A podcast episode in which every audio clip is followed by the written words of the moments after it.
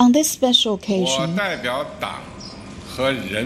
it is my honor to declare on behalf of the party and the people that through the continued efforts of the whole party and entire nation, we have realized the first centenary goal of building a moderately prosperous society in all respects. Dit is Betrouwbare Bronnen met Jaap Jansen.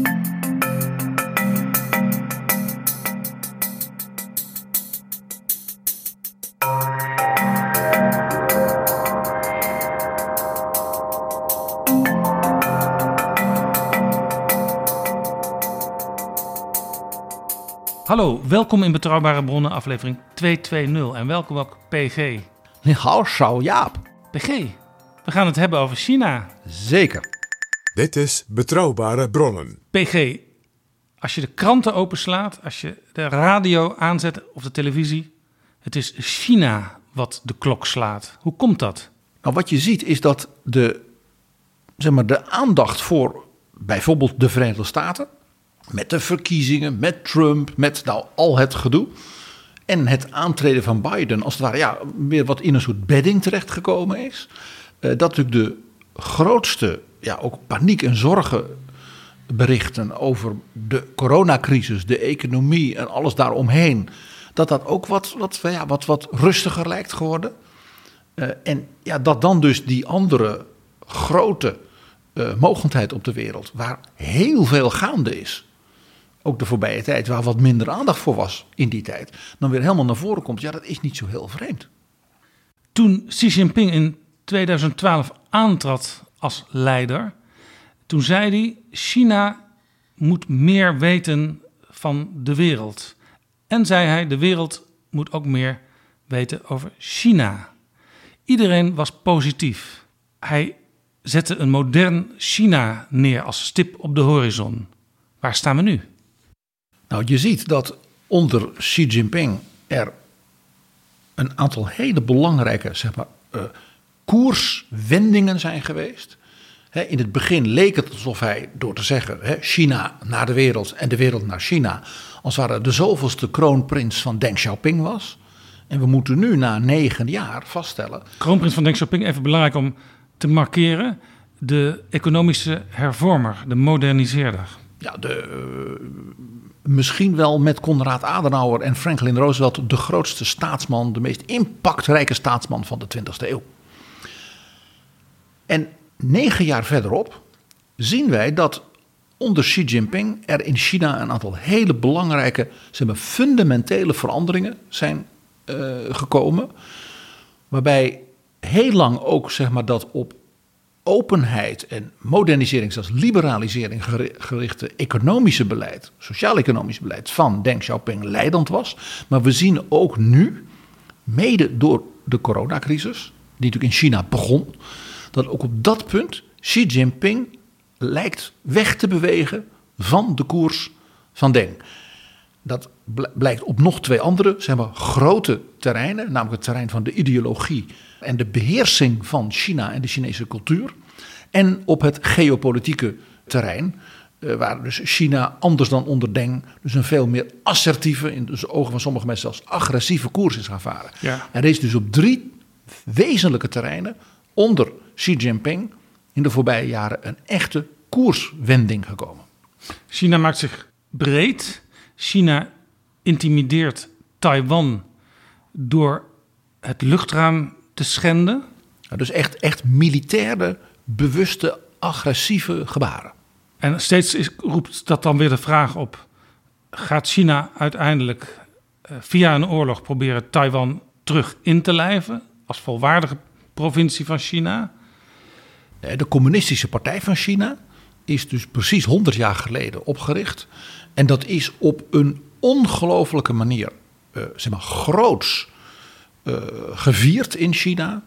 Op een wijze waarvan ik denk dat wij hier in het Westen, ook natuurlijk door de economische crisis en al de lockdowns en wat dan niet, we niet helemaal zeg maar, de alertheid hebben gehad, de focus hebben gehad op wat dat betekent in China. Dus daar wil ik ook nadrukkelijk, ook historisch gezien, echt iets over vertellen.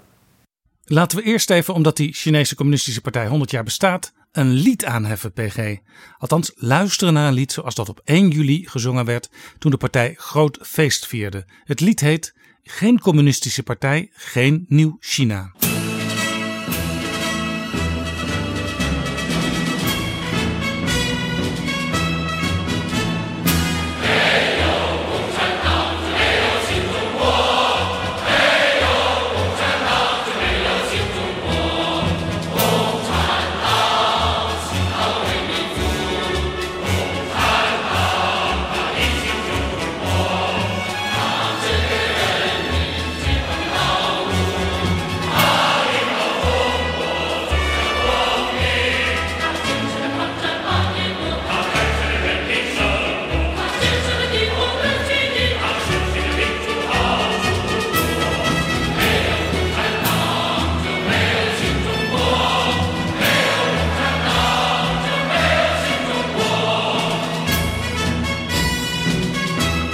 Dat was het lied Geen Communistische Partij, Geen Nieuw China. Onderdeel van de viering van het 100-jarig bestaan op 1 juli. En in de beschrijving van deze aflevering staat een link. En dan kun je die hele viering met veel pracht en praal twee uur lang bekijken. PG, er wordt door sommige deskundigen wel gezegd. al die borstklopperij en ook die intimidatie van Taiwan dat kan erop duiden dat China binnenlands onzeker is en dat ze daarom het nationalisme op die manier uitvergroten. Nou, da daar zit wel wat in, in de zin dat natuurlijk de economische crisis de Chinese bevolking eigenlijk voor het eerst sinds het aantreden van Deng confronteren met het feit dat een soort van zelfsprekende permanente opgang, het gaat alleen maar beter, we worden rijk. Hè, To become rich is glorious. Is, was een van die one-liners van Deng. Ja? Dat was in de tijd dat er in China honger was. Ja? Dus de Chinezen hebben in die voorbije zeg maar, 30 jaar, voorbije 40 jaar, Deng kwam in 78 echt aan de macht. Natuurlijk een ongekende ja, welvaart en perspectief en ook hoop gekregen. Met zo'n pandemie, met de enorme klappen die dat met zich meebracht, was dus voor het eerst het gevoel van: ja, het gaat niet vanzelfsprekend meer vooruit. In de oude Chinese cultuur, Jaap, heette dat dat de keizer had het mandaat van de hemel. En als er dus bijvoorbeeld een hongersnood was, of grote overstroming of rampen in China, dan heette dat dat de goden de keizer het mandaat van de hemel hadden afgenomen en dat hij dus ten val moest komen. Dat, toen die enorme aardbevingen kwamen in de maanden vlak voor de dood van Mao, zeiden dus de Chinezen ook: de grote roerganger heeft het mandaat van de hemel kwijtgeraakt. Dus zo'n pandemie met al die enorme gevolgen en, en, en drama's en ook, de, en ook het verdriet van de mensen en de economische onzekerheden, dat had voor Xi dus als het ware datzelfde soort doem van straks gaat de bevolking zeggen, de, de grote leider Xi heeft het mandaat van de hemel niet meer.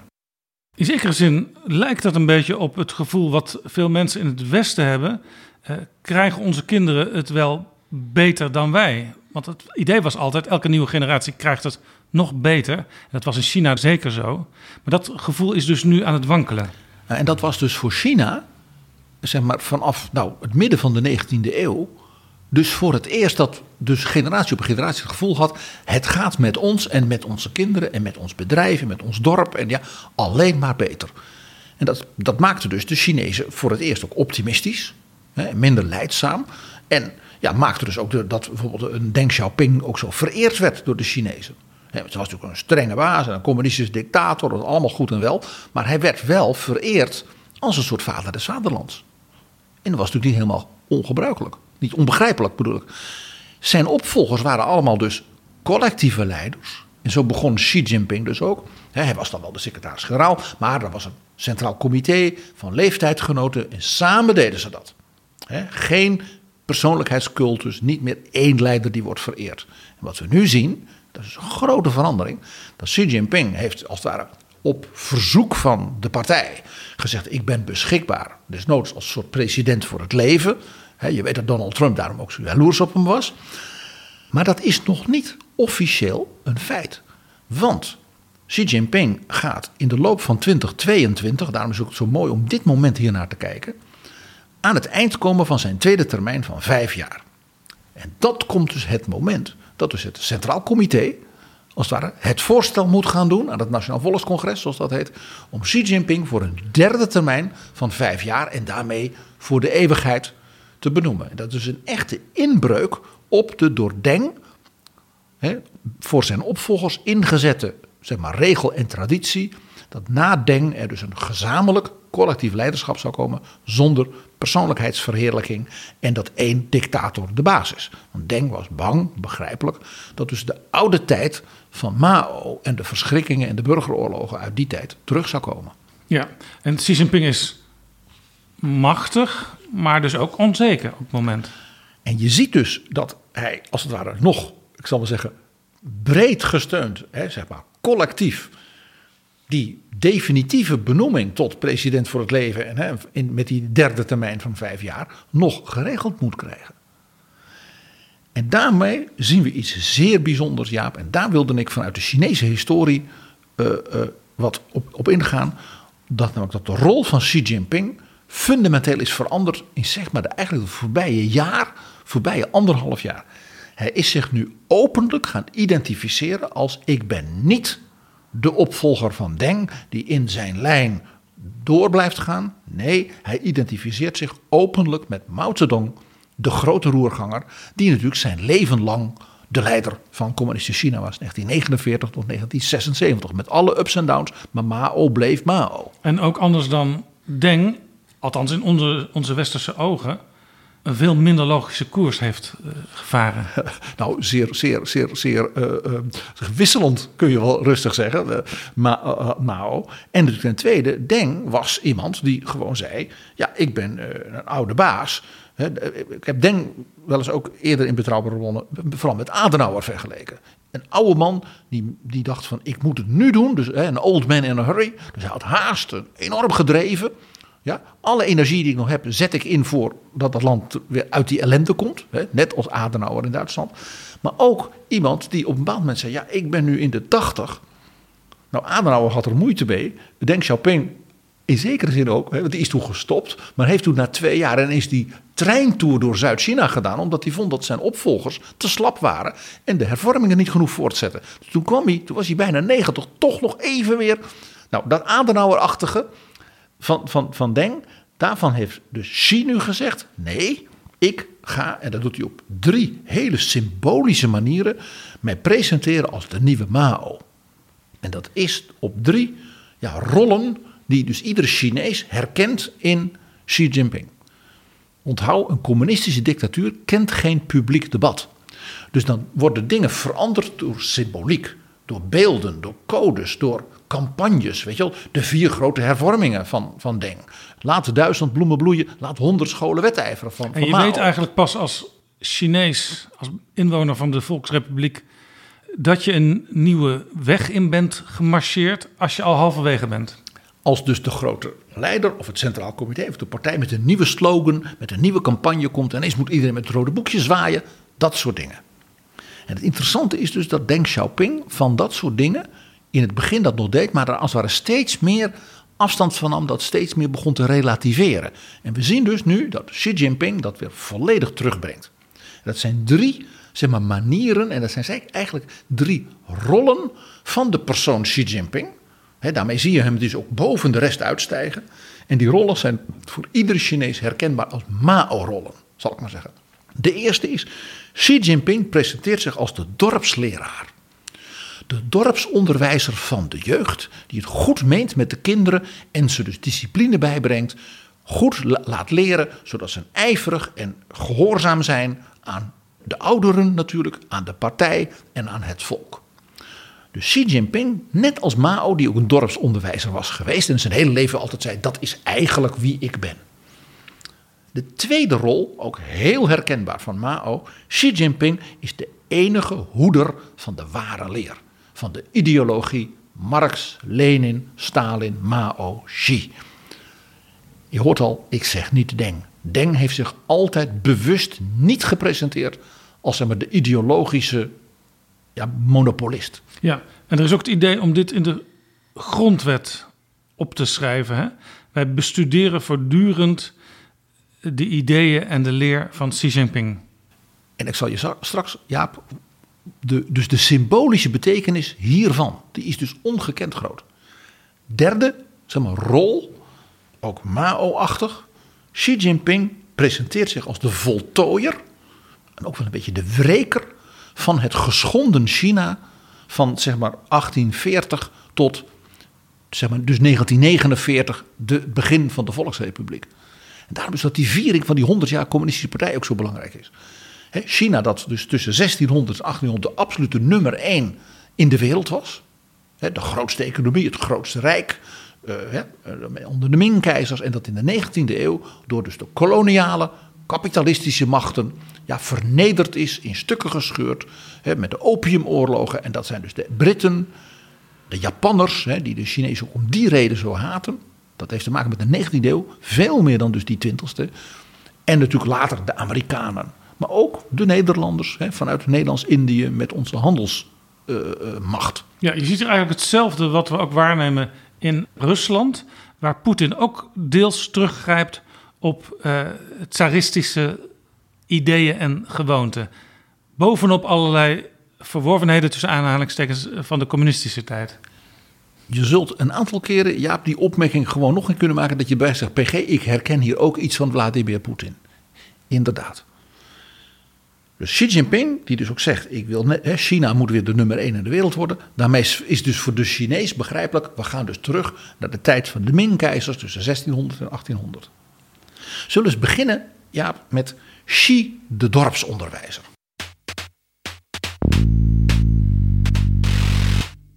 Het feit dus dat Xi Jinping ineens die rol is gaan aannemen, is ook weer een signaal dat, dat Xi dus afscheid neemt, in zekere zin wegdrukt, de erfenis van Deng Xiaoping. Want misschien herinner jij je nog de Betrouwbare Bronnen editie nummer 95 over de grote, de geschiedenis bepalende speeches van de voorbije zeg maar, 100 jaar, naar aanleiding van de, alle toespraken van alle wereldleiders tot hun volk over corona. Toen heb ik gewezen op die speech, toen nog een geheime speech, later gepubliceerd, van Deng Xiaoping in 1978 op dat door hem zelf bijeengeroepen congres over de hervorming van het onderwijs in China. En, en toen hield hij tot slot daarvan een soort concluderende speech, die door heel China ja, werd verspreid, waarbij de Chinezen begrepen, Deng Xiaoping maakt hier een eind dus aan die traditie van Mao als dorpsonderwijzer en komt met een eigen visie dat zegt het onderwijs moet open gegooid worden. Jonge mensen moeten alles kunnen leren wat ze willen en we moeten de beste ideeën uit de hele wereld in China brengen, want alleen zo kan China zelf open en ook weer welvarend en groot worden. Dat was natuurlijk een tamelijk schokkende, ideologisch ook schokkende gedachte van de leider van een communistisch land. Die zegt: de scholen, de studenten, de hoogleraar moeten vrij zijn. Binnen de kaders van het, van het communisme. Maar daarbinnen, ga uw talent ontplooien, maak er wat van. Ja, ook om China te kunnen laten aansluiten bij de globaliseringsgedachte. En bij de rest van de wereld, qua technologie, gezondheidszorg en al die andere dingen. Ik heb alles eerder verteld over dat ik vrij kort daarna zelf met eh, minister Deetman van Onderwijs in China was. En wij dus daar persoonlijk getuigen waren van deze enorme drive om in te halen. Wat China natuurlijk in die tijd onder Mao allemaal eh, was kwijtgeraakt. En het beeld van Xi, de leraar, de dorpsleraar, eh, dat doet mij weer denken aan het oude beeld eh, van, zeg maar van onze voorouders in Nederland. dat je de hoofdonderwijzer had, die als de wijze man van het dorp werd gezien. En die ook wel eens nog andere kranten en andere bladen las dan de meeste dorpsbewoners. En aan wie de ouders hun kinderen graag toevertrouwden, want dat was de wijze man. En zo wil Xi nu dus ook weer gezien worden. En dat is dus voor ons als Westerlingen in die zin herkenbaar. Dat is ook een wat zeg maar, bijna Confucianistische relatie. De leraar, de wijsgeer en de onwetende. eh, en dus ook de kinderen, want hij, die dus ook een kinderlijke geest hebben. Het volk is dus ook het kind van de onderwijzer. Dus er zit ook een element van, van Confucianistisch soort ouderschap. Hij is Ja. ook een beetje de vader. En dus ook een beetje het tegengestelde van wat jij net zei. Onderzoek alles, eh, ga studeren, eh, doe, doe vreemde experimenten, want je komt er altijd door vooruit. Nu is het meer zo, wacht even wat de dorpsonderwijzer jou voor boekjes gaat geven om te bestuderen. Wat natuurlijk ook heel erg bij Mao zat, als de grote roerganger. Hè, terwijl Deng was de bevrijder, de opener. Deze zomer heeft Xi Jinping iets gedaan wat letterlijk in elk Chinees gezin, in elke Chinese school, in elke Chinese buurt, zeg maar, een aardbeving veroorzaakte. We hebben daar hier in het Westen wat minder aandacht voor, dus ik wil daarover vertellen. Een dramatische beleidsingreep in het onderwijs. Met één pennenstreek ongeveer zijn alle particuliere bijspijker, extra uitdagende weekendscholen, klassen, eh, Engelse les, los van dus het lager onderwijs en de MAVO en de HAVO en wat dan ook in China, verboden. Ja, want eh, al die bijspijkering, eh, daar kun je eigenlijk twee dingen over zeggen, denk ik. Eén, blijkbaar voldoet het reguliere onderwijs niet voldoende. En twee, dat was een enorm verdienmodel voor mensen in het onderwijs. En dat kostte ouders echt een rip uit het lijf. Ouders die vaak ook om financiële redenen eh, zich bij één kind houden, terwijl dat officieel is die politiek er is die er niet meer. Eh, maar je wilt het beste voor je kind, je wil de hoogste op, haalbare opleiding voor je kind. Dus dat bijspijkeren, dat, dat, dat deden heel veel mensen. En daar zat ook iets in vanuit de cultuur en natuurlijk van de voorbije decennia onder Deng. Maak iets van jezelf. Word het beste in dit of in dat. Want hè, dan kun je dus welvarend worden en rijk. En dat is eervol. En ook heel belangrijk in China, als een kind heel erg zijn best doet, brengt hij daarmee ook eer aan de familie. Dus dat heeft, er zijn ook hele oude culturele meritocratische motieven die dus in dat extra onderwijs zitten. En wat zegt Xi Jinping? Ik verbied al die schooltjes en opleidingsinstituten. Dat was een bedrijfstak die dus genationaliseerd werd. Want het mag dus wel voortgaan, maar onder toezicht van de overheid, dus van Beijing. Dus in elk dorp in China mag het nog wel, maar onder toezicht van Beijing. Beijing bepaalt dus de, wij zouden zeggen, de accreditatie van die opleidingen. Gaat dus kritisch, zeer kritisch kijken naar het curriculum. Oh, daar, worden allemaal, daar wordt Engels gegeven, maar dat zijn allemaal moderne schrijvers. Ja, maar dat zijn geen goedgekeurde schrijvers. Je moet dus meteen ook weer denken: dit is een soort communistische ingreep van bovenaf in zeg maar, de openheid die dus Deng Xiaoping altijd zo had bevorderd. Ja, en creatieve leraren die laten ook eh, vaak uh, filmpjes en films zien, ook uit het Westen. Nou ja, daar wordt dan ook allemaal streng op toegezien. Ja, en technologische dingen die worden bijgespijkerd met westerse kennis. Nou, je ziet al voor je, daar was dus een opmerkelijk soort vreesachtigheid ontstaan naar de impact van dat zeg maar, particuliere onderwijs rondom het staatsonderwijs.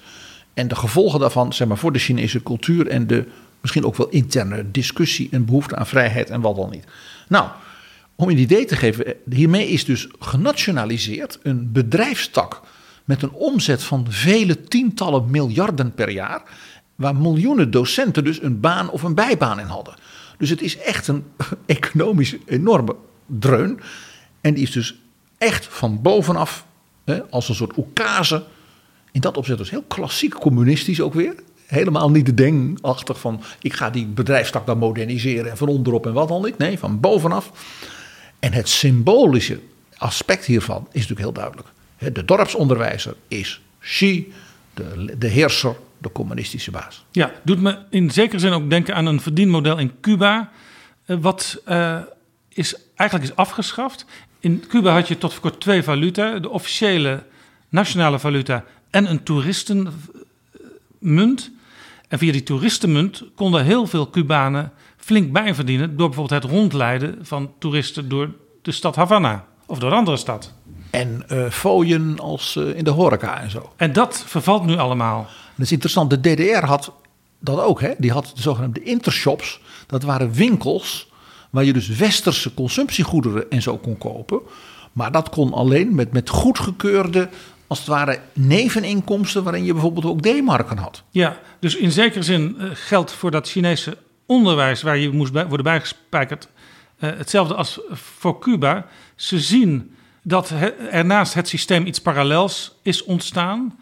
En dat kunnen we eigenlijk niet accepteren. Nee, men men ziet dat, dat ook als een bedreiging. aan het idee dat alles wat het communisme voortbrengt, dat dat prima is, dat dat oké is.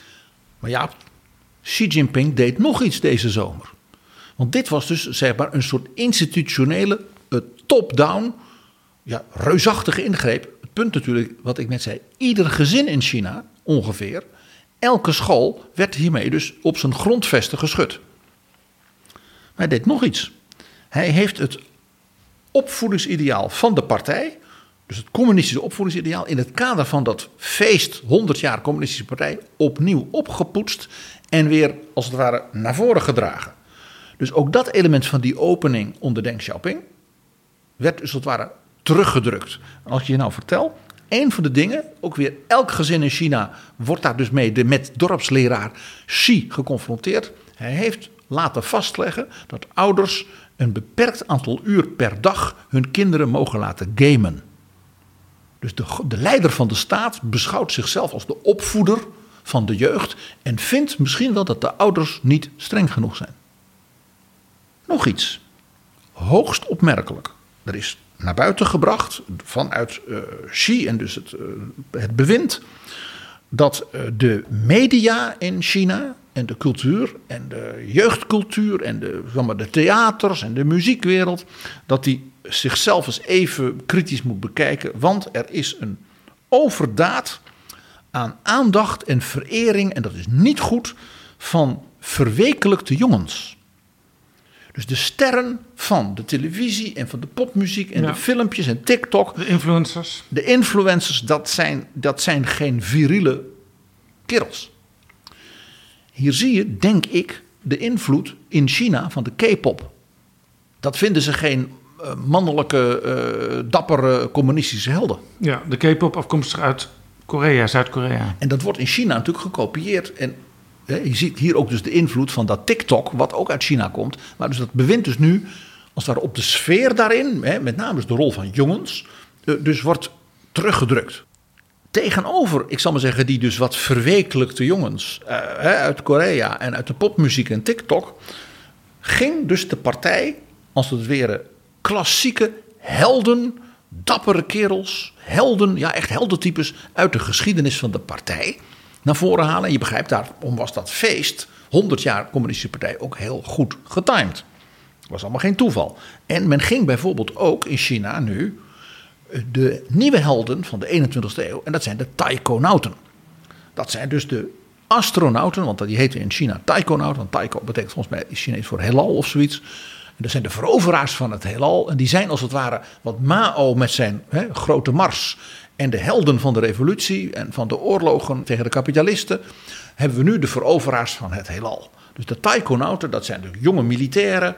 Dat zijn natuurlijk kerels. Ja, dus als je nu op school een opdracht krijgt om een opstel te schrijven over een van je helden, dan weet je waar je het moet zoeken. En je begrijpt, dit is ook weer, let even op, dit heeft natuurlijk direct impact natuurlijk ook weer op die bijlesklassen. Die vroeger dus in China tot voor kort dus waar een grotere vrijheid was. Wat betreft, je vult zelf die curricula in als ouders en als leraren. Ja. En dat wordt dus nu ook door die nationalisatie en deze, dat nieuwe communistische of oude communistische opvoedingsideaal. Dus ook weer onder curatele gebracht. Ja, en ik kan me ook voorstellen dat met al die bijlessen, dat de wat orthodoxere onderwijzers soms dachten van ja, ik leer ze hier van alles in de beste tradities, maar er komen zoveel invloeden van buiten. En de ouders vinden het helemaal niet goed als ik eh, kinderen daarvoor straf geef bijvoorbeeld. Ja, en de ouders zijn bereid daar heel veel geld voor te betalen. Dus dat vinden ze belangrijker dan mijn werk. Dat, hè, moet je het ook nog weer zien. En dan is er nog iets, nou dat zal iedere luisteraar van Betrouwbare Bronnen onmiddellijk eh, toejuichen. Eh, hè, dus leven Xi Jinping, de dorpsleraar, heeft nog een verbod afgekondigd per omgaande. Geen datingshows en ik zal maar zeggen BN'ers in de jungle die dan, ja, die programma's, die bestaan ook in China allemaal, die zijn allemaal gestopt. Want daar werd een verkeerd samenlevingsideaal gepresenteerd. En met name ook een bourgeois opvatting over romantiek. Terwijl als je als kindje uit een één kindgezin komt, is het toch wel handig om via televisie wat, wat, wat over andere jongeren te leren. Ja, Jaap, jij bent weer veel te uh, empathisch, merk ik. Uh, uh, ik. Ik ging er toch vanuit dat iedereen die betrouwbare mollen luistert... dit toejuicht, dat dat soort verschrikkelijke, vreselijke televisieprogramma's... tenminste door een wijze dorpsonderwijzer die dan ook nog de basis in het land gewoon wordt gestopt. Maar het geeft dus aan, dit is natuurlijk heel klassiek communistisch. Een bourgeois ide- ideaal over emotie. Die verwekelijkste jongens, dat hoort daar dus ook bij. Dus de meisjes worden als het ware weer via. We stoppen de datingshows. Je moet weer op een socialistische manier eh, de romantiek beleven. Eh, je moet een taikonaut, een andere held vereren. En niet zo'n K-pop jongen. Dit is dus een fascinerend ja, soort ingreep. En echt van bovenaf. Dus het is echt heel bewuste symbolische cultuurpolitiek.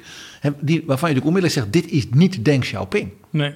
Terwijl China natuurlijk sowieso altijd al niet een lijn had rechtstreeks met Twitter en Facebook zoals wij dat kennen. Die hadden daar allemaal al Chinese varianten op. Met natuurlijk interne censuur.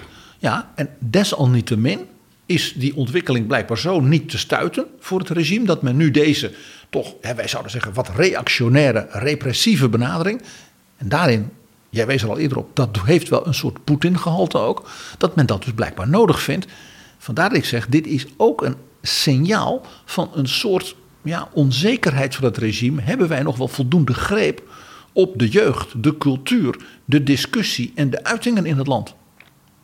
Nou, voor elke Chinees is dus deze, dit codegedrag, deze symboliek herkenbaar. Hè? Mao, de dorpsonderwijzer, vergeet niet dat hij in 1966 zijn jeugd, de Rode Gardes, opdroeg.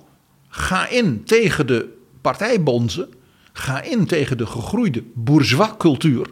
Vernietig de hoofdkwartieren. Dat was de officiële leuze van de culturele revolutie. Waar de vader van Xi Jinping ook nog last van heeft gehad. Zo is dat. Nou, ook heel duidelijk is dus dat die belangrijke wending van Deng Xiaoping hè, met zijn toespraak in 78 van wij moeten de verloren generatie van 1956 tot 1976, hè, die dus nauwelijks naar school is geweest en waarbij dus leraren en hoogleraren en onderzoekers zijn vermoord en in strafkampen en wat al niet, die moeten we redden. China moet die mensen als het ware weer omhoog tillen. Dan moeten ze maar via volwassenenonderwijs en wat dan niet. Nou, ik heb daar alles over verteld. Ook over mijn gesprekken met eh, president Lu Jiaxi van de Chinese Academie van Wetenschappen. Die daar als ja, rechterhand van Deng Xiaoping zo enorm aan zat te trekken. En je ziet dus dat Xi nu die ontwikkeling en ook de vrijheden die daardoor ontstonden in zeg maar, de intellectuele mogelijkheden en de onderwijsmogelijkheden en het wetenschappelijk onderzoek in de daarmee meritocratie hè, die in China daardoor ontstond, dat die dus nu nadrukkelijk zichtbaar terugschroeft. Ja, misschien, dat is een vraag hoor, PG. Uh, ik weet dat kinderen uit, uit rijke uh, families, die gaan ook in het buitenland studeren. Uh, misschien wordt dat nu ook wel aan restricties gebonden. Nou, hoe de rijken in China, die zich dat dus kunnen veroorloven, worden aangepakt, daar gaan we het ook nog even over hebben. Want je hebt op dat punt een heel goed punt. Wat natuurlijk wel heel interessant is, dit is dus een soort ja, nostalgie naar de tijd van Mao en de rol van Mao, die als het ware dus helemaal organisch ja, was voorbereid, als, ook als actie, als campagne, rondom en binnen dus dat, die viering van 100 jaar communistische partij. En dat is in zo'n dictatuur natuurlijk, is zo'n viering altijd ook volstrekt politiek. Want er is geen publiek debat over dit soort dingen. Dus dan doe je dat via feesten, optochten, symboliek. Hè, zoals uh, je dat in Noord-Korea als het ware, als het ware altijd in een soort hysterische versie ziet. Nou, die tweede rol van Xi Jinping, die dus heel erg ook zo'n Mao-rol is, is natuurlijk de hoeder van de ware leer. De enige man, leider, die dus mag interpreteren wat de ideologie is. Het vorige punt, een zeker element van heropvoeding, misschien zelfs wel van zuivering ja, van het onderwijs, van bourgeois elementen en zelfs van datingshows en, ja, in de media, hoort natuurlijk bij het bewaren en koesteren van de ware leer en de juiste communistische ideologie. He, dus dat vorige punt is onmiddellijk voor de Chinees herkenbaar als dit is de dorpsonderwijzer, maar ook de chef-ideoloog van het communisme. Dat wordt gecombineerd, en dat is niet voor het eerst onder uh, Xi Jinping, door een enorme sanering, ook met heel veel aandacht in de Chinese media voor anticorruptiebeleid. Ja, dat is altijd een beetje dubieus, vind ik. Want je kunt heel makkelijk iemand van corruptie beschuldigen. Maar is het dan altijd wel echt corruptie? Of is het meer een manier om iemand uh, weg te manoeuvreren? Die dingen gaan in die campagnes, in, in een dictatuur en in China zeker, altijd samen. Uh, we weten nog dat toen Xi Jinping aantrad, was een van de dingen die hij zei: hè, we gaan China naar de wereld en de wereld naar China. En China uh, moet natuurlijk wel een eerlijk land zijn waarin de gewone man ja, uh, zijn plek heeft, maar ook de bonzen hun plek kennen en ze moeten dienstbaar zijn aan het volk. Dus toen heb je die enorme golf gehad van anticorruptie en uh, tegen bobo's die dan stiekem weet je wel, buitenhuizen hadden. En dan had je onder andere meneer Bo Xilai, dat was ook zijn rivaal ja, in het Centraal Comité. En die werd meteen aangepakt. En zijn vrouw werd heel erg hard aangepakt. Want die bleek het met een Engelse professor te doen. En die was dan een spion natuurlijk. En zijn hele netwerken. En er waren ook showprocessen. Heel erg dus Stalinistisch bijna. Waarmee dus Xi Jinping aan de generatie van de prinsen, zoals ze werden genoemd. Dus de kinderen van het Centraal Comité in de tijd van Deng. Die dus allemaal dachten, hè, we worden allemaal rijk, want dat is glorieus, zegt Deng. En die zijn toen gewaarschuwd en ook alle CEO's van de moderne bedrijven. Van u mag een succes maken, oh, u mag ook elite zijn, maar pas op, er is een nieuwe baas. En ook dit doet weer aan het Rusland van Poetin denken, waar bijvoorbeeld oppositieleiders om hele dubieuze reden gevangen worden gezet.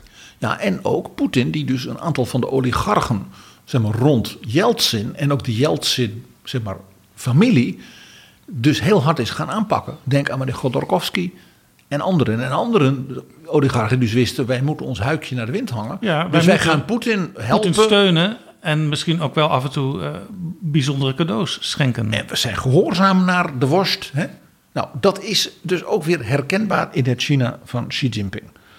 En dus de favoriete CEO's en jonge uh, ook, uh, ondernemers en de nieuwe bedrijven, die dus de oude Deng aanmoedigden, die werden dus op die manier door Xi tot de orde geroepen. En sommigen werden aangepakt die mogelijke rivalen waren. Nou, je ziet dat dus nu opnieuw gebeuren. Er is weer een hele golf van regionale partijleiders in Shanghai en in al die verschillende provincies. Hè, waar dus Xi Jinping het gevoel heeft, die zijn mij niet loyaal genoeg. Die konden wel eens bezwaar gaan maken tegen mijn hè, volgende herbenoeming. Die werden dus aangepakt, want die blijken dan een luxueuze villa te hebben. Of geld in het buitenland, of dat soort dingen. En ook natuurlijk het maandenlang verdwenen zijn van Jack Ma van Alibaba. En die kwam dus toen terug en die had een soort zelfkritiek gedaan, ook weer heel Maoïstisch. Uh, want die had uh, een toespraak gehouden tot een vergadering van, ik geloof de regionale communistische partij van Shanghai en omgeving. En had zich tegen die partij bonzen gezegd, moeten jullie eens horen, jullie kunnen helemaal niks. Uh, wat jullie goed kunnen is uh, ja, bevelen geven en hiërarchisch. Maar de moderne economie, de netwerkeconomie, de interneteconomie, artificial intelligence werkt zo niet meer. Dus jullie zullen ons China moeten laten leiden, want jullie zijn passé. Dat heeft meneer Ma geweten, zoals dat heet. Ja, en, en de Chinese overheid. Uh, de Chinese overheid wil nog meer inzicht in bedrijfsvoering van, van grote industrieën. bijvoorbeeld, ze willen alles weten over de algoritmen die gebruikt worden. Uh, nou is dat ook in het Westen wel uh, in discussie natuurlijk. Hè? Want uh, bedrijven als Facebook krijgen ook kritiek van jullie gebruiken bepaalde algoritmes en dat kan maatschappelijk verkeerde gevolgen hebben. maar in China is natuurlijk gewoon één op één die overheid, die communisten, die willen alles weten. Ja, dat heeft ook te maken met een sterk hiërarchische en, en, en autoritaire ja, manier van, van besturen. En dat dat spanning oplevert met hele nieuwe technologische concepten en bedrijven en hoe het internet werkt en wat dan ja, dat was natuurlijk te voorzien. Kijk, de oude Deng, een van zijn vele prachtige one-liners was, ja, als je een raam wil openzetten voor frisse lucht, ja, dan komt er af en toe wel eens een bromvlieg binnen. een van zijn bekende, iedere gewone Chinees in het dorp kon dat onmiddellijk begrijpen. Dat is ja, die openheid die ik wil. Ja, dan zal er wel eens iets gebeuren waar we misschien niet zo blij mee zijn. Nou ja, dan maar niet dan geven we misschien iemand eh, die een beetje al te eigenwijze intellectuele pets voor zijn kop. Nou, dat deed uh, Deng ook wel. Maar die wilde vooral dus een zekere ontspannenheid in dat opzicht. En wat je dus nu ziet, in aanloop naar dus die derde termijn. En dus president voor het leven van Xi Jinping. Dat dus die ontspannenheid er weer uitgaat. He, want die Jack Ma, dat die maanden verdwijnt, dat is natuurlijk ook weer symboliek. Dat is niet zomaar iemand. Dat is de absolute ja, posterboy van de Chinese eh, technologische revolutie. Ja, het kan natuurlijk toe leiden dat mensen met enorme talenten zich gedijst gaan houden. En dat lijkt me uiteindelijk voor de Chinese economie niet goed. Dat is een eh, politiek-strategische analyse die je erop los kunt laten, ja. Maar in elk geval is het zo dat Xi denkt dat hij op deze manier greep erop houdt. Dat is duidelijk. En er is ook een heel interessant punt. Een effect van de coronacrisis. Waarvan ik zeg, hé, hey, dat is herkenbaar hier in het Westen ook. En dat is een aanzienlijke zelfkritiek, ook in de partij. Op het feit dat men dus in de voorbije twintig jaar, en dat is dus ook weer impliciet kritiek natuurlijk op Deng Xiaoping. Dat men de rijken maar heeft rijker laten worden. En dat dus de, de, de ongelijkheid in inkomens in China sterk is toegenomen. En dat de middenklasse, die het zo goed kreeg onder Deng Xiaoping. Dat die het gevoel hebben, ja, het ging met ons altijd wel beter. Maar die anderen, die bobo's, die oligarchen, die werden veel meer rijker dan wij rijk werden. En eh, nu hebben we een grote economische crisis. En zij ontsprongen de dans. En wij hebben het moeilijk. Nou, dan heb je natuurlijk dat enorme vastgoed, wat in China natuurlijk een speculatie-element was, waar mensen enorm rijk door werden. Net En- als in het Westen overigens. Net als in het Westen, de Donald Trumps van, van, van het communisme, om maar zo te Nou zeggen. ja, de hele woningnood in Nederland heeft daar ook mee te maken. Maar Jaap, het is dus zeer interessant dat in China ook wordt gezegd: de overheid moet dus weer sterker zijn als het ging, gaat om het bewaken van het evenwicht in de vermogens. Van, en de middenklasse moet daarbij als het ware geholpen worden. Dus is, Xi heeft nu ook een soort nivelleringsbeleid. Waarbij hij zegt: ja, al die voordelen voor de heel rijken, dat gaan we allemaal een beetje inperken. En we gaan die- die vastgoedmiljardairs die maar speculeren in huizen die niet verkocht worden en allemaal projecten eh, wat leeg staat, eh, terwijl de gewone man geen huis kan krijgen, dat gaan wij aanpakken. Ja, en daardoor kan hij dus misschien wel toch weer steun krijgen, nieuwe steun vanuit grote delen van de bevolking. Ja, zodat de middenklasse niet het gevoel had dat ze een beetje in de steek waren gelaten. Hè, nadat eh, ik zeg maar, vadertje Deng zo goed voor ze gezorgd had, het gevoel heeft, ah, er wordt weer sociaal beleid gevoerd ten gunste van de middenklasse. En daarmee is dus Xi Jinping weer net als Mao de bewaker van de juiste lijn en de ware leer. Ja, en ouders van tieners die kunnen denken van ja, het is wel even slikken dat al die nieuwigheden, dat dat niet meer mag. Maar ja, misschien worden we wel welvarender de komende jaren door dit nieuwe beleid. En is het eerlijker en de rijken moeten de crisis maar betalen. Het is eh, Xi Jinping als de Jan Marijnissen van Beijing. En dat raakt dus ook het punt wat jij aanstipte. De rijken die hun kinderen in het buitenland kunnen laten studeren en daaraan de vrijheid laten eh, ruiken. Dat wordt dus ook daardoor voor die rijken minder makkelijk. En nog een ding. Wat we, als je het nieuws wat volgde over China, ze hebben het voorbije, nou ja, eh, anderhalf, twee jaar. Dat je denkt, oh ja, net als Mao en in, helemaal in lijn van Mao's grote voorbeeld natuurlijk Stalin, hard aanpakken van minderheden, van religies, van, van mensen waarvan je denkt, ja, maar die, die, die volgen de, de, de, de, de lijn van de ideologie niet.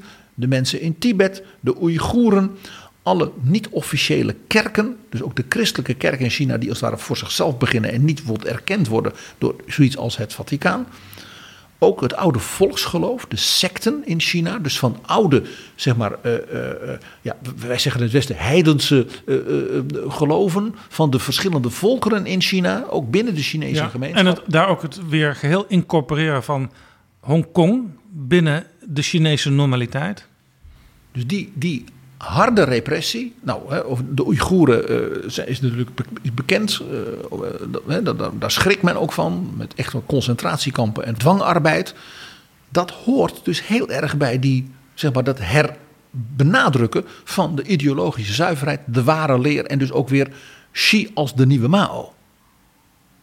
Mao die natuurlijk ook die verschrikkelijke repressie in, in Tibet en het echt alles kapot maken van de cultuur daar natuurlijk bevorderd heeft. En onder Deng is men toen weer wat meer gaan, wat openheid, wat meer ruimte. Men is gaan restaureren. Het was natuurlijk niet zo dat de Dalai Lama terug mocht komen, maar dat, en je ziet dus nu weer dat onder Xi men weer harder aanpakt richting die minderheden en allerlei godsdienstige minderheden ook. Heel opmerkelijk.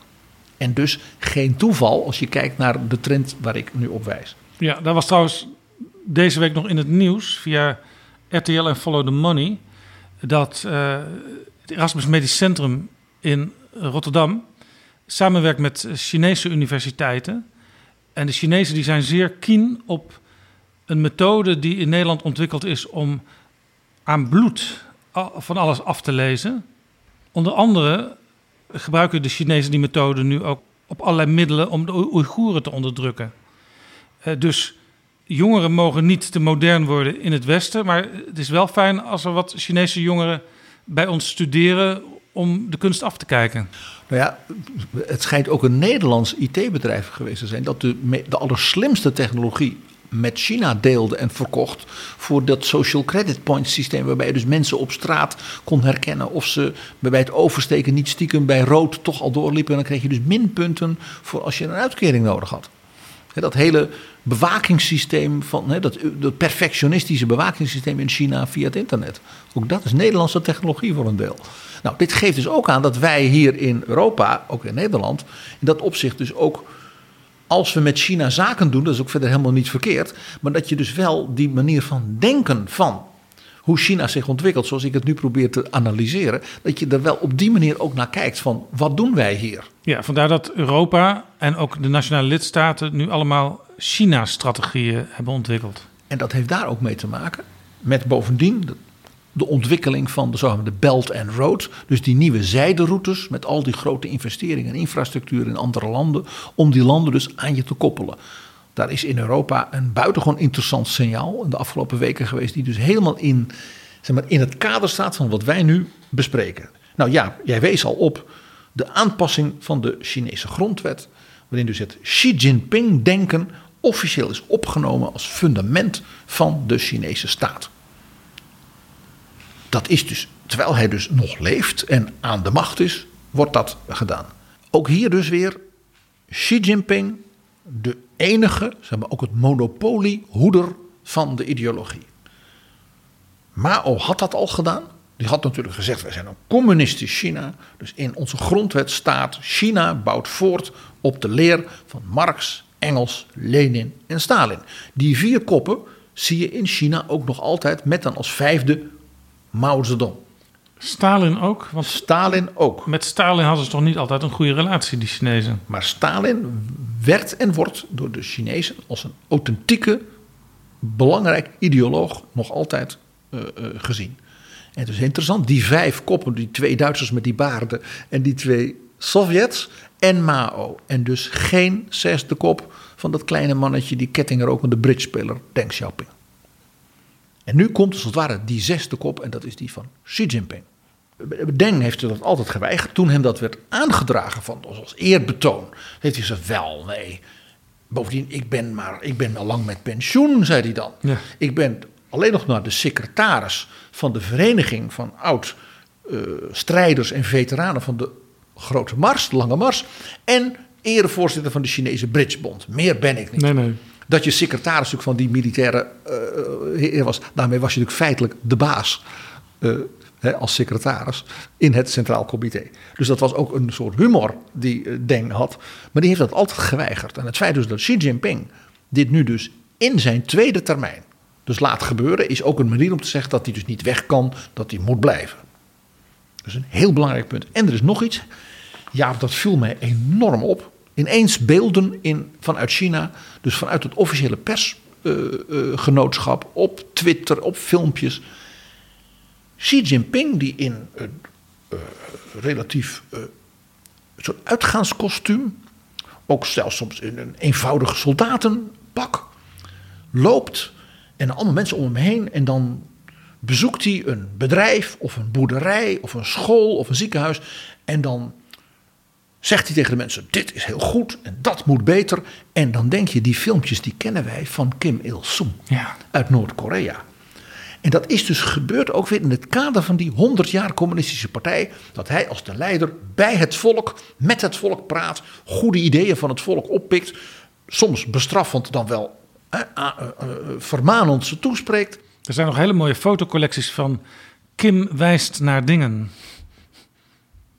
En ineens zien we dat in China nu met Xi Jinping. Ik vond dat dus fascinerend, want dit is een onderdeel en ook wel, wat mij betreft, de sluitsteen van dus dat tweede Mao-aspect van hem. De hoeder en ook de enige, zeg maar, interpretator van de ware leer en de ideologie. En daar zit ook weer een stukje van die dorpsonderwijzer. Die met die mensen loopt zegt, nou dat kan beter en dat, moet toch, dat doen jullie goed. En krijgt hij, daar krijg je een plakplaatje van de juf. En op dat punt krijg je een uh, vermaning. Dus dat element zit daar ook weer een beetje in.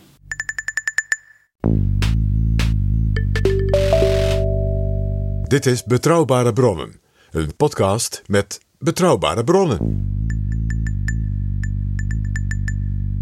En ik praat met PG Kroeger over ontwikkelingen in China, mede naar aanleiding van het 100-jarig bestaan van de Communistische Partij. Als we even kijken naar het uh, internationaal beleid van Xi. Er was natuurlijk onlangs een enorme toestand tussen uh, Frankrijk en de Verenigde Staten. Uh, want de Verenigde Staten hebben AUKUS opgericht. Een, een samenwerking met Australië en het Verenigd Koninkrijk. Militair in de zeeën rond China. Er was al Quad, ook zo'n samenwerking tussen de Verenigde Staten, Australië, Japan en India. En dat zijn allemaal methoden om China in te snoeren, geopolitiek. Ja, je ziet dus dat de Verenigde Staten nu met andere uh, of toonaangevende uh, westerse mogendheden en bijvoorbeeld met India een grote, ook Aziatische landmogendheid hè, aan de zuidkant van, van China. Dus samenwerkt in wat men dan tegenwoordig ineens noemt de Indo-Pacific. Dus de, Indi, de, de, Indische Oceaan en de Stille Oceaan als één, uh, als het ware, maritiem machtsgebied. En ja, dan zeg je, ja, dat ligt uh, rond Zuid-Azië en Zuidoost-Azië en dus China. Ja, dan moet ik even toevoegen. Uh, Frankrijk was boos omdat een groot contract met Australië niet doorging, een miljardencontract. Die boosheid van Frankrijk is op zichzelf daarom wel interessant.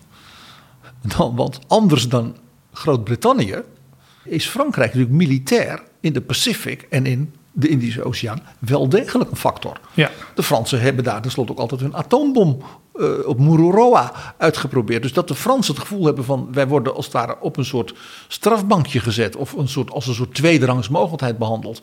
Terwijl de Britten daar eigenlijk weinig voorstellen. Maar ja, met Australië samen dan wel.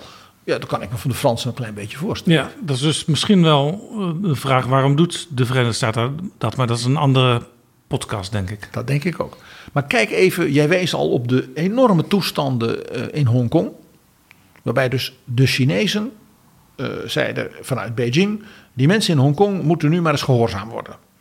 Ze zijn tenslotte nu onderdeel van China. We hebben lang genoeg ja, dat akkoord wat we toen met mevrouw Thatcher hebben getekend, ge, ge, ja, geëerd. Maar zo langzamerhand moet het maar eens, moeten ze maar gewoon braaf worden, om maar even zo te zeggen. Uh, en rijk zijn ze ook kunnen blijven dankzij ons. Dus wees maar eens een beetje gehoorzaam en dankbaar. Nou, Taiwan, je wees er al op. Wat toch ook heel opvallend is, is hoe China Noord-Korea altijd heeft beschermd ook toen Trump heel erg dreigde. En toen Trump zo aardig deed, was het interessante dat Xi Jinping nooit zei: Oh, daar ben ik heel blij mee. Dat vind ik ontzettend goed. Integendeel. Want die dacht: Ik wil mijn uh, zetbaasje daar in Pyongyang niet iemand anders laten vinden bij wie die uh, zeg maar, zaken kan doen. Ja, er zijn toch wel af en toe Noord-Koreanen die erin slagen om de grens met China uh, over te komen als een soort van asielzoeker in China. Ja, maar dat is dus illegaal. Dus ook als ze dan in China het land worden uitgesmokkeld, vooral dus naar Zuid-Korea, dat is officieel illegaal. En vergeet niet, er, er, werken waarschijnlijk wel een miljoen of twee Noord-Koreaanse arbeiders als een soort slaven in China. Zodat dan China daarvoor betaalt en dan kan uh, Kim Jong-un zijn raketten bouwen, want zo gaat dat. Nou, dan is er ook heel opvallend natuurlijk de verhouding tussen Xi Jinping en Poetin. Zij zijn altijd grote vrienden en zo. Maar er zit een onmiskenbaar element in van vernedering. Vroeger was natuurlijk Moskou was natuurlijk de ster van de wereld. Voor het communistische uh, blok. Nou, Mao brak he, met Khrushchev. En zei: Wij zijn het betere communisme. Nu is het natuurlijk zo dat China gewoon zegt: ja, wij zijn de absolute wereldmacht.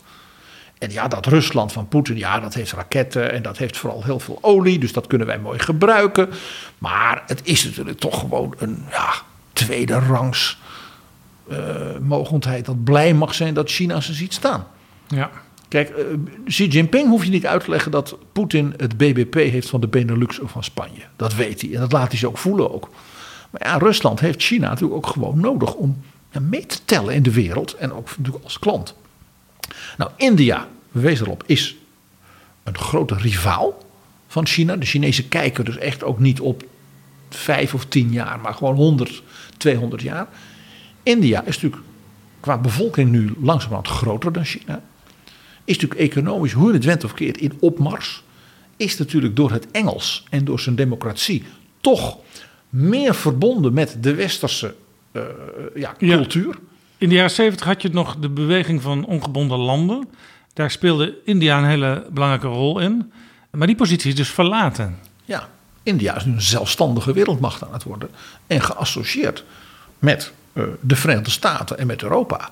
En met de Verenigde Staten dan moet je altijd één naam noemen... die hier in Europa misschien niet altijd met heel veel eer wordt genoemd. Maar dat is George W. Bush. Die is de man geweest die heeft gezegd van... India hoort bij de moderne westerse democratische en zeg maar, Engels gerichte landen. En daarvoor was altijd Pakistan natuurlijk de grote vriend van Amerika. Ja. Nou, en daarom dat Xi Jinping zo- zo'n beschermheer is van de Taliban. Want dan denk je, dat is toch merkwaardig. De Taliban zijn natuurlijk de mensen die het regime van Karzai, door het Westen dat geïnstalleerde regime, hebben verdreven. Karzai was de bondgenoot van India. En dus de steun van Xi Jinping voor de Taliban is dus een steun vooral tegen India. En omdat ze natuurlijk ook bang zijn, hier zie je ook weer dat element van die onzekerheid en de vrees van China. Stel je voor dat die Oeigoeren geïnspireerd zouden raken door de Taliban. Dan komt er nog een hoop narigheid op China af. Dus het is ook om die Taliban koest te houden. We beschermen jullie, jullie krijgen wapens, dit en dit. Maar, je, maar jullie gaan niet de grens over naar die moslims bij ons. Je houdt je koest. Nou, je ziet hier dus, Xi Jinping is wat ik noem de voltooier en de wreker. Hij wreekt dus op het Westen, op Japan, op ja, de buurlanden. Het feit dat China na 1840 ja, dus ten onder ging. Eh, door opiumoorlogen en door het Westen vernederd werd en door Japan vernederd werd. En je ziet hem dus nu al die dingen terugpakken. Hongkong, Taiwan, India onder druk zetten. eh, die maritieme strategie hè, op zee, waar dan dus nu Australië met de Amerikanen dan probeert tegen Ja. te drukken. Het vernederen van de grote vriend Rusland. Dat is allemaal, Xi is de voltooier van dus de eenheid van China van vroeger en de wreker van dus de vernederingen van China in die tijd. En daarin is de relatie met Europa essentieel. En dat is een heel interessant en voor velen hier misschien zelfs wat verrassend aspect. Eh, In Der Spiegel stond een groot stuk over natuurlijk hoe gaat Duitsland nu verder na 16 jaar Merkel. En dat is een hele special erover. Ja, want Duitsland, moet je misschien even eh, ter inleiding ook erbij zeggen, wordt soms een beetje meewarig aangekeken door andere Europese lidstaten, omdat Duitsland wel zeer innig is met, met China. Als je kijkt naar de handelscijfers van, van Duitsland, dan zie je dat China importpartner nummer 1 is, dus spullen van China naar Duitsland. Andersom de export, eh, daar is China het derde land na de Verenigde Staten en Frankrijk. En dat is bijvoorbeeld een groot verschil met Nederland, want Nederland importeert ook veel uit China. Ch- China is het tweede land waar wij spullen vandaan halen. Het eerste land is Duitsland trouwens. En dat is heel veel doorvoer met name in Nederland via de Rotterdamse haven en Schiphol. Maar de export vanuit Nederland, daar is eh, China pas partner nummer 9. Terwijl van de Duitsers dus partner nummer 3 is. Duitsland is voor China de absolute nummer één in Europa. Zo zien ze dat ook. En Merkel was natuurlijk 16 jaar lang als aanvoerder. want Stond u bekend als China-freundlich. Ja, Duitsland stond zelfs ook op kaartjes aangegeven in China als het onderdeel van de nieuwe zijderoute. Ja. Duitsland had dus een hele hoge reputatie in China ook. Vanwege de technologie.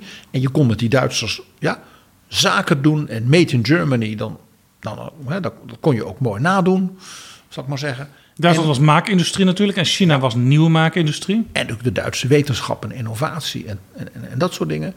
En eh, natuurlijk dat het Duitse bedrijfsleven eh, ja, lange termijn dacht, zoals de Chinezen dat ook doen. En dus goede partners waren. Als je een partner had, dan was dat ook zo. Daar houden ze van, de Chinezen.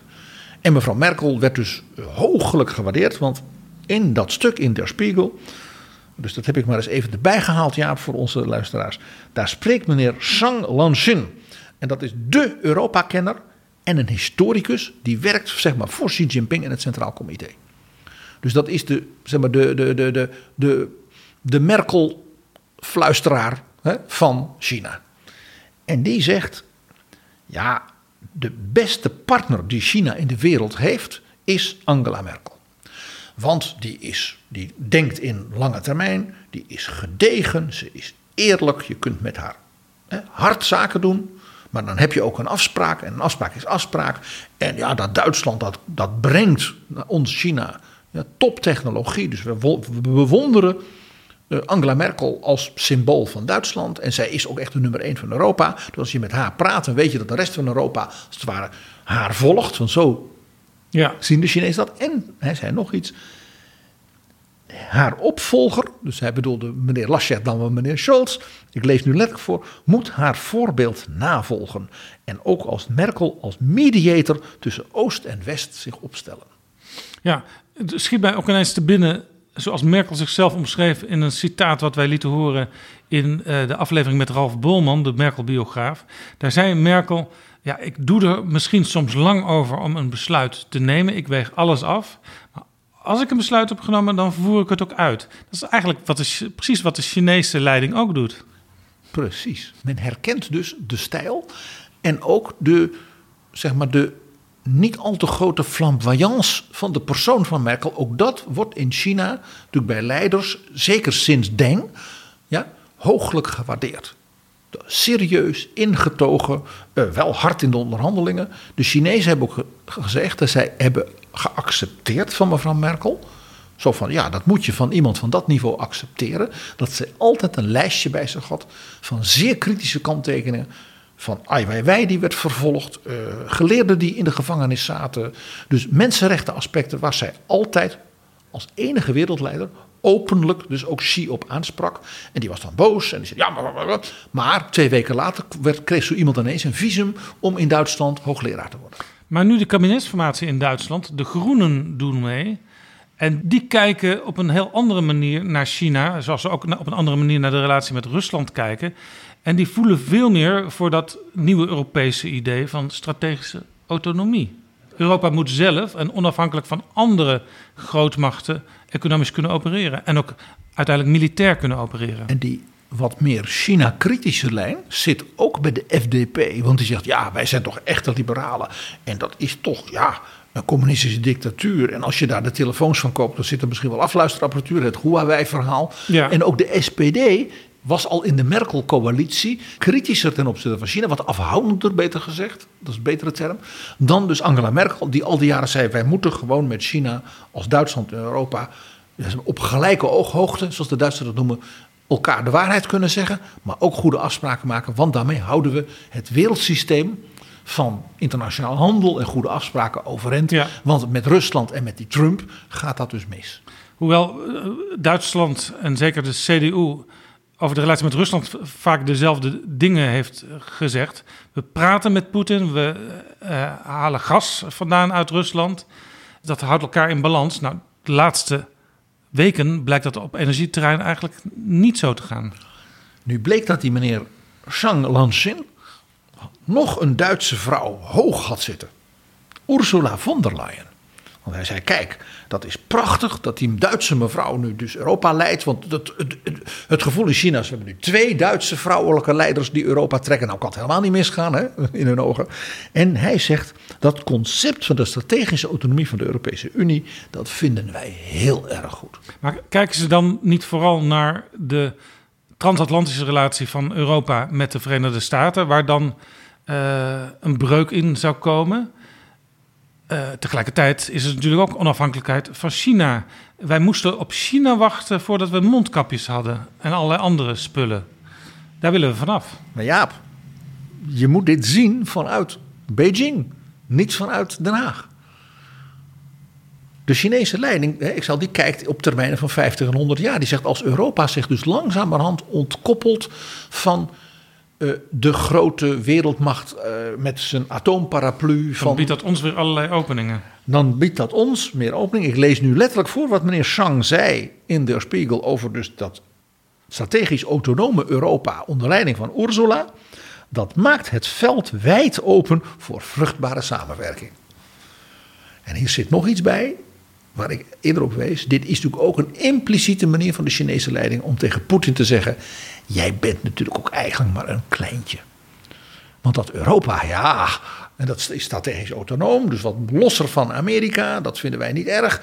En ja, economisch en als het gaat om de wereldhandel en technologie en wat dan niet, is natuurlijk Rusland gewoon helemaal niks vergeleken bij het Europa. Die Benelux is net zo groot als jij, eh, Ja. Vladimir. Ja, het is de vraag of, of de Chinese de positie van Ursula von der Leyen dan wel scherp genoeg zien.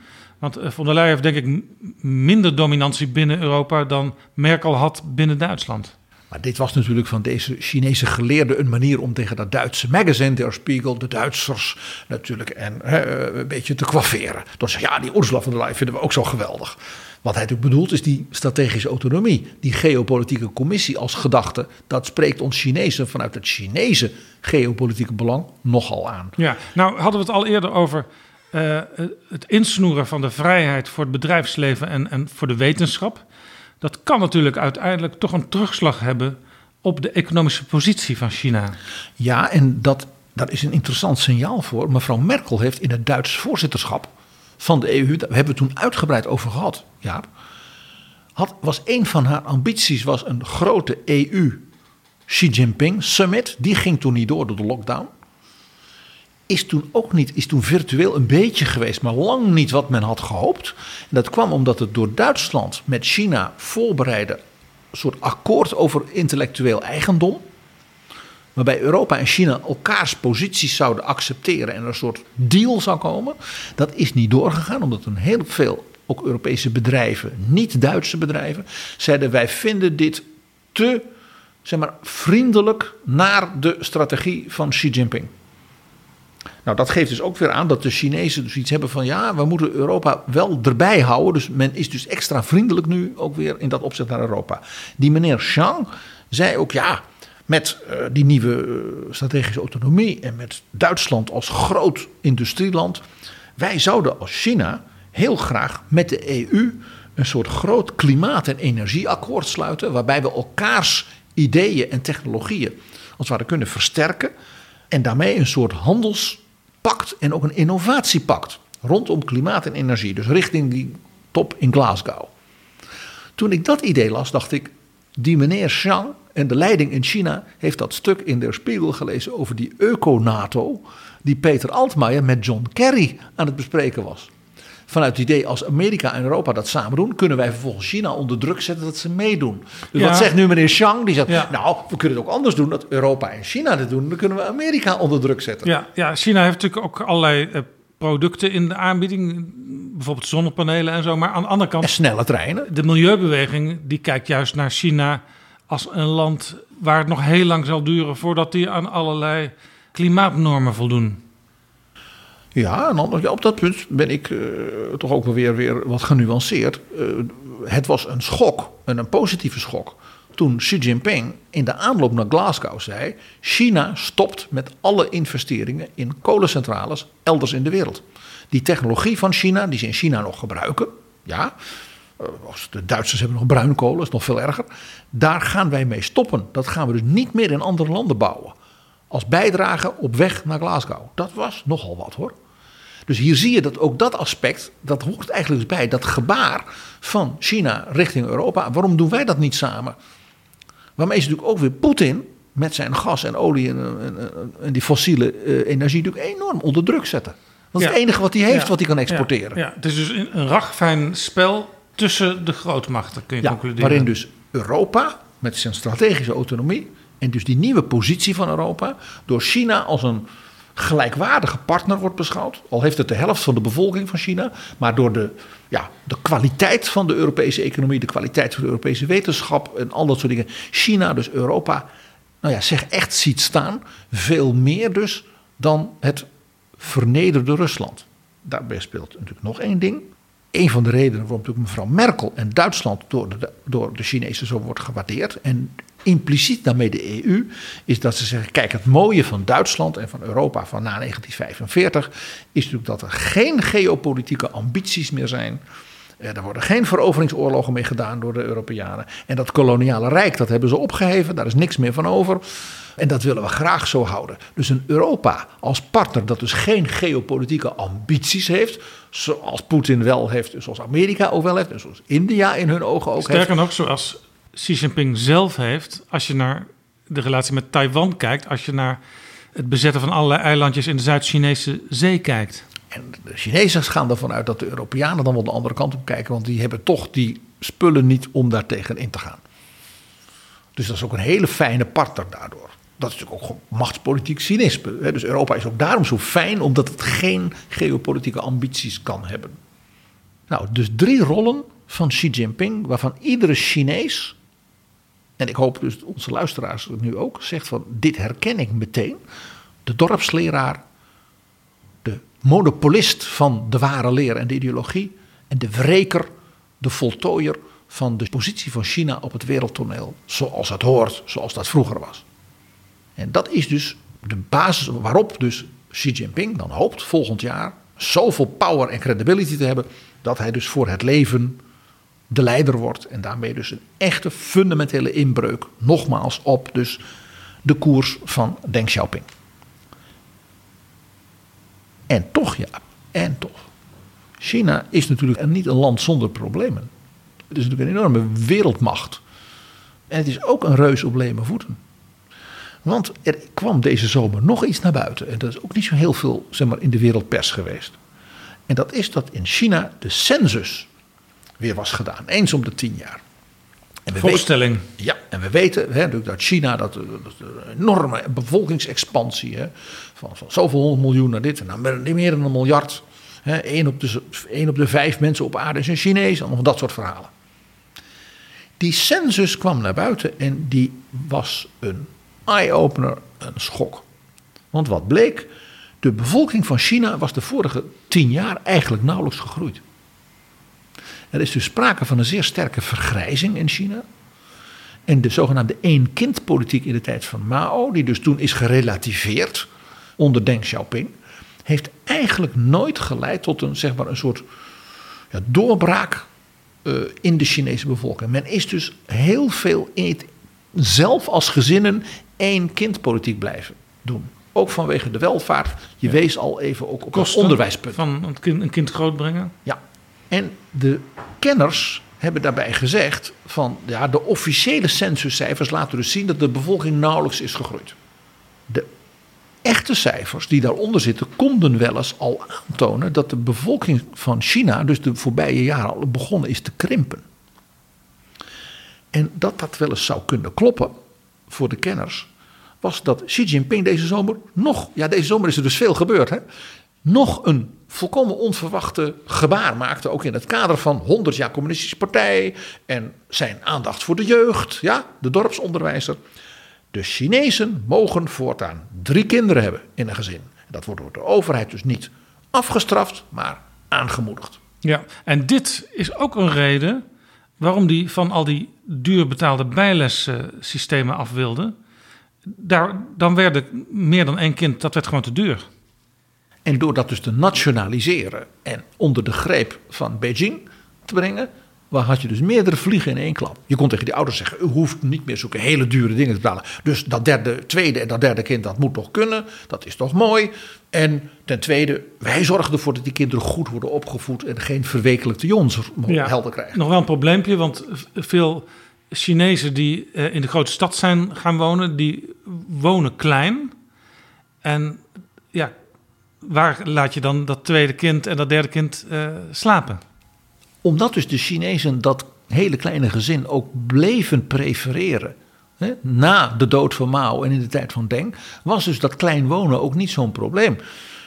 Dat hele punt waar ik het al eerder over had, over die enorme vastgoedboom, waardoor de mensen zeggen, ja, allemaal leegstaande maar ik kan geen huis betalen, raakt dus meteen weer dit punt van dat gezin en daarmee dus ook die opvoedingspolitiek en die onderwijspolitiek. Zo zien we hoe dat in elkaar grijpt. Wat we hier dus zien is als het inderdaad zo is dat China dus feitelijk al een krimpende, sterk vergrijzende bevolking heeft, dan doet het dus denken aan een ander groot land, namelijk aan Rusland. Ja, En ook aan delen van de, de Europese Unie. zeker. Is bij ons ook zo. Maar niet zo dramatisch als in Rusland. In sommige landen in Europa wel, maar andere landen gaat, is de bevolkingsgroei, dus in Nederland overigens ook zo, nog gewoon gaande. Frankrijk heeft ook door zijn hele actieve zeg maar, gezinspolitiek. Met, met, eh, met dat vrouwen, eh, kinderen, hè, als ze werken, daar een goede opvang voor is en zo. Heeft Frankrijk dus zelfs een heel behoorlijk geboortecijfer nog altijd. De grote rivalen op het wereldtoneel, zoals China dus naar de wereld kijkt. De Verenigde Staten en India, nou daar kun je één ding van zeggen. Die krimpen niet qua bevolking. Dat zijn dynamische, nog altijd relatief jonge bevolkingen. Dus daar komt elk jaar heel veel nieuw talent bij. En die trekken ook, mede door het Engels, ja, en de top van hun universiteiten en de bedrijven, jonge, dynamische mensen naar hun land. Dat is dus voor China op de lange termijn gezien een bedreiging. Ook daar weer dus, let op hoe dat zich weer geopolitiek vertaalt. En je ziet nog iets. Je ziet dat dus die Belt and Road, die zijderoutes, dat dat dus eh, verzet en tegenkrachten oproept. Ja. Dat men het gevoel heeft, ja, nou krijg je dan van China eh, weet je, leningen om een vliegveld te bouwen. Maar ja, dan, moet, dan eisen ze ook dat zij dan de snelweg daarna heen En dan bouwen. zit je in het net verstrikt. Precies. En zo zijn er ook landen in Europa, met name in de Balkan. En maar denk ook aan Griekenland, die op die manier toch aan geld hebben geprobeerd te komen. En daarom is wat er de afgelopen weken gebeurd is zo buitengewoon interessant, Jaap. Weet jij nog dat Mark Rutte niet aanwezig kon zijn bij het debat met en over het rapport van Johan Remkes? Ja. En jij weet ook waar hij was. Hij bezocht de zogenoemde Balkantop van de Europese Unie. Door voorzitterland Slovenië nadrukkelijk op de agenda gezet, want dat schijnt natuurlijk hun buren. Ja, het gaat om zes landen die uiteindelijk lid van de Europese Unie willen worden. En eh, ze hadden gehoopt dat er een nieuwe stap kon worden gezet, maar veel lidstaten hebben gezegd nu nog niet. Nee, maar we gaan wel door met het verder doorontwikkelen van de relaties, zodat het Uiteraard. zover komt. Ja. En Mark Rutte, dus de premier van Nederland, denkt: ik moet toch echt naar Slovenië om te praten over de West-Balkan, Albanië, Montenegro, Servië. En dan denk je waarom? Nou, die landen waren een heel belangrijk object van die zijderoute-investeringen van China.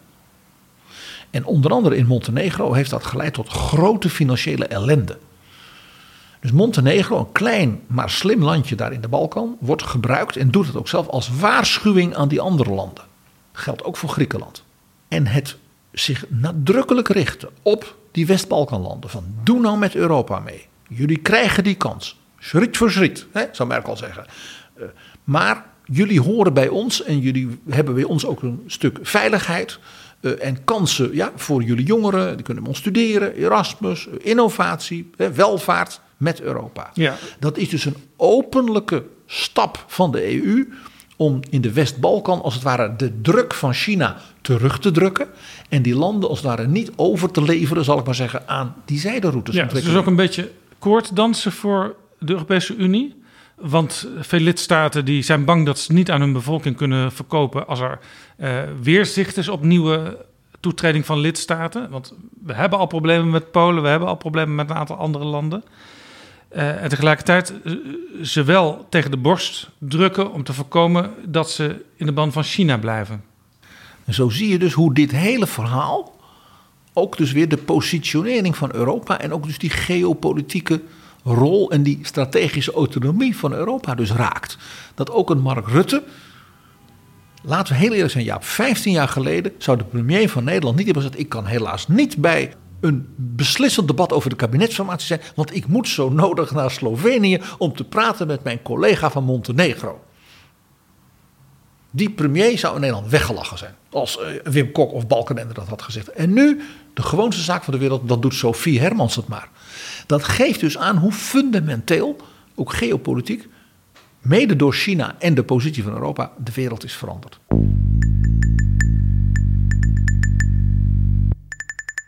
Nou, er is nog een punt waardoor ik zeg: China is ook een land dat best problemen heeft. Want ja, eh, als ik het woord Evergrande laat vallen, dan weet jij waar ik het over heb. Dat is een vastgoedconglomeraat wat op omvallen staat. En wat wel eens een Lehman-effect zou kunnen hebben op de wereldeconomie. In Amerika had je ooit de Lehman Brothers. Dat bedrijf viel om En daar begon en de financiële crisis begon. Ja. Maar waar begon die crisis in Amerika mee? Met Freddie May, May en Fannie Mae en Freddie Mac. Ja. En dat waren dus de hypotheekgarantiesystemen Voor van de Amerikaanse burgers. en voor dus de Amerikaanse vastgoedsector. En dat donderde in elkaar. En dat is wat China dus op dit moment heeft. En dat is dus een onderdeel van het eerdere punt. Van dus die oligarchen en die enorme eh, vastgoedbubbels. Met heel veel geld en krediet. Waarvan dus Xi Jinping zegt: ja, dat, dat, is allemaal de, zeg maar, de schuld van Deng Xiaoping. Hè, zegt hij impliciet van dat hè, to become rich is glorious. Nou, nee, maar niet met valse speculatieve toestanden. En je bouwt hele stadswijken waar niemand kan wonen. En zo worden die huizen niet verkocht en dan die beleggers die gaan eraan. Dus nu is dus Xi Jinping bezig met een soort gecontroleerde implosie van die vastgoedbubbels en van dus die bedrijven als Evergrande. En om te voorkomen dat natuurlijk de hypotheken en de huizenbouw van de gewone Chinees, die middenklasse waar wij het al eerder over hadden, dat die eraan gaan. Dus in zekere zin, Xi Jinping zit in de situatie waar George W. Bush in zat in de laatste maanden van zijn presidentschap. Weet je nog dat hij met Nancy Pelosi probeerde ja, Ja. tegen zijn eigen partij het congres in die zaak nog te redden? Nou, dat is wat Xi Jinping dus aan het doen is. En daar zit hij niet op te wachten in de aanloop naar zijn eigen, zeg maar, herverkiezing als de grote leider. Ja, en misschien is vanwege het Chinese communisme Xi Jinping dan wel iets beter eh, gepositioneerd om dit nog net in goede banen te leiden. Ja, met een soort nationalisatie zoals hij dat met die, die, die, die eh, scholen heeft gedaan. Zou je bijna zeggen. Ook daar, nou ja, neem je verlies, eh, grijp in van bovenaf. En eh, ja, smeer dan de, het verlies maar uit over de, de, de komende 30, 40 jaar. Zoiets zou dus inderdaad eens kunnen. En dit raakt ook weer het punt wat we net noemden van, van, van, van Xi's rol. De man die zegt, nee, ik ga weer sociaal beleid, waarbij de middenklasse wordt gesoffeerd en de exorbitante zelfverrijking, hè, dik zit Wim Kok, wordt aangepakt van die oligarchen en de gewone man weer, als het ware als het belangrijkste van China wordt gezien. Dat raakt natuurlijk heel erg deze woningnood en vastgoedbubbelcrisis die China dus nu meteen na corona Ja. en de grote crisis daarin dus keihard treft. Jij zei exorbitante zelfverrijking. Wim Kok zei exhibitionistische zelfverrijking. En dan zijn we ook weer terug bij die jeugdcultuur waar Xi Jinping komaf mee wil maken. Ja, dat, dat, dat eh, ex- exhibitionisme van die verwekelijkte jongenscultuur, om dat even zo te zeggen. En dat is een onvoldoende bewondering voor helden en taikonauten. Maar ook daar weer, Jaap, zeg ik, ik- je kunt het ook op een andere manier zien. Het, het is ook een beetje Poetin-achtig. Het heeft ook iets angstigs, iets ja, reactionairs. Het, ja, het komt uit 100 jaar communistische partij, vieren we. Het is ook, we zijn een beetje bang voor de jeugd die allemaal zelf dingen heeft en zich wil uiten op manieren en in, met datingshows en bah, bah, bah, bah, ja. Dus er zit iets, iets angstigs ook in en ook dat uitzicht natuurlijk ook in die, die, die drive om via artificial intelligence en zelfs dat DNA-onderzoek met de Erasmus Universiteit Ja, om ja. dus die bevolking te beheersen, die minderheden in de greep te houden. Interessant, want we hebben het al vaak gehad over de val van de Sovjet-Unie. En hoe Gorbachev met glasnost en perestroika kwam. Glasnost, openheid, perestroika, reconstructie. Hervorming, Nou, ja. Die Chinezen die hebben dus flink hervormd de afgelopen decennia. Deng Xiaoping deed de omgekeerde route van die zei we Maar beginnen met perestroika en die glasnost komt dan stap voor stap zelf. dat gaat niet goed in Rusland. Dat doen wij nu niet. Die is nu dus wel aangebroken. En meteen schrikken ze daarvan. En daarom, dus bij alle grote ontwikkelingen in China, herinner ik nog even aan wat Anne Applebaum tegen ons zei over Poetin. Hij is bang. Die man is een, ja, een grote autoritaire leider. Het is een tsaar en dit en dit. Maar als je goed kijkt, hier spreekt uit angst. Als daar die Oekraïense jongeren in die tentjes zitten, dan raakt hij helemaal over de kook. Dan gaat hij, begint hij een oorlog. Waarvan je denkt, ben je helemaal gek geworden? En je, en je, je rooft die Krim en dat kun je helemaal niet betalen. Dus dan heb je ook nog grote financiële economische klappen. Je krijgt sancties en alles op en dran. En Appelbaum zei, angst. En dan is dat dus het sleutelwoord, denk ik, PG, waar we deze aflevering van Betrouwbare Bronnen mee eindigen. Angst speelt in allerlei delen van de wereld. In China, in Rusland, ook in de Verenigde Staten. Kijk maar naar de opkomst van Trump. Ook in Europa en zelfs op microniveau in de Nederlandse politiek. Angst zorgt ervoor dat bijvoorbeeld die kabinetsformatie zo lang duurt. En angst, dat weten wij, is een slechte raadgever. Dankjewel, PG.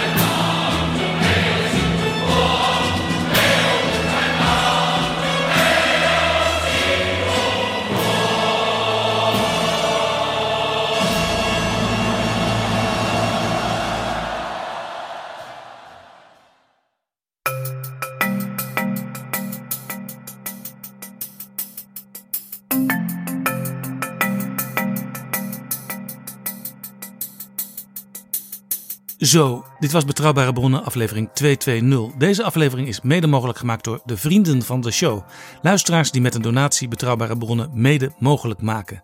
Dat kan al voor 3 euro per maand, maar je mag ook een wat groter bedrag doneren. Groot of klein, jij bent ons even lief. Ga daarvoor naar vriendvandeshow.nl slash bb. Tot volgende keer. Betrouwbare bronnen wordt gemaakt door Jaap Jansen in samenwerking met dag en nacht.nl.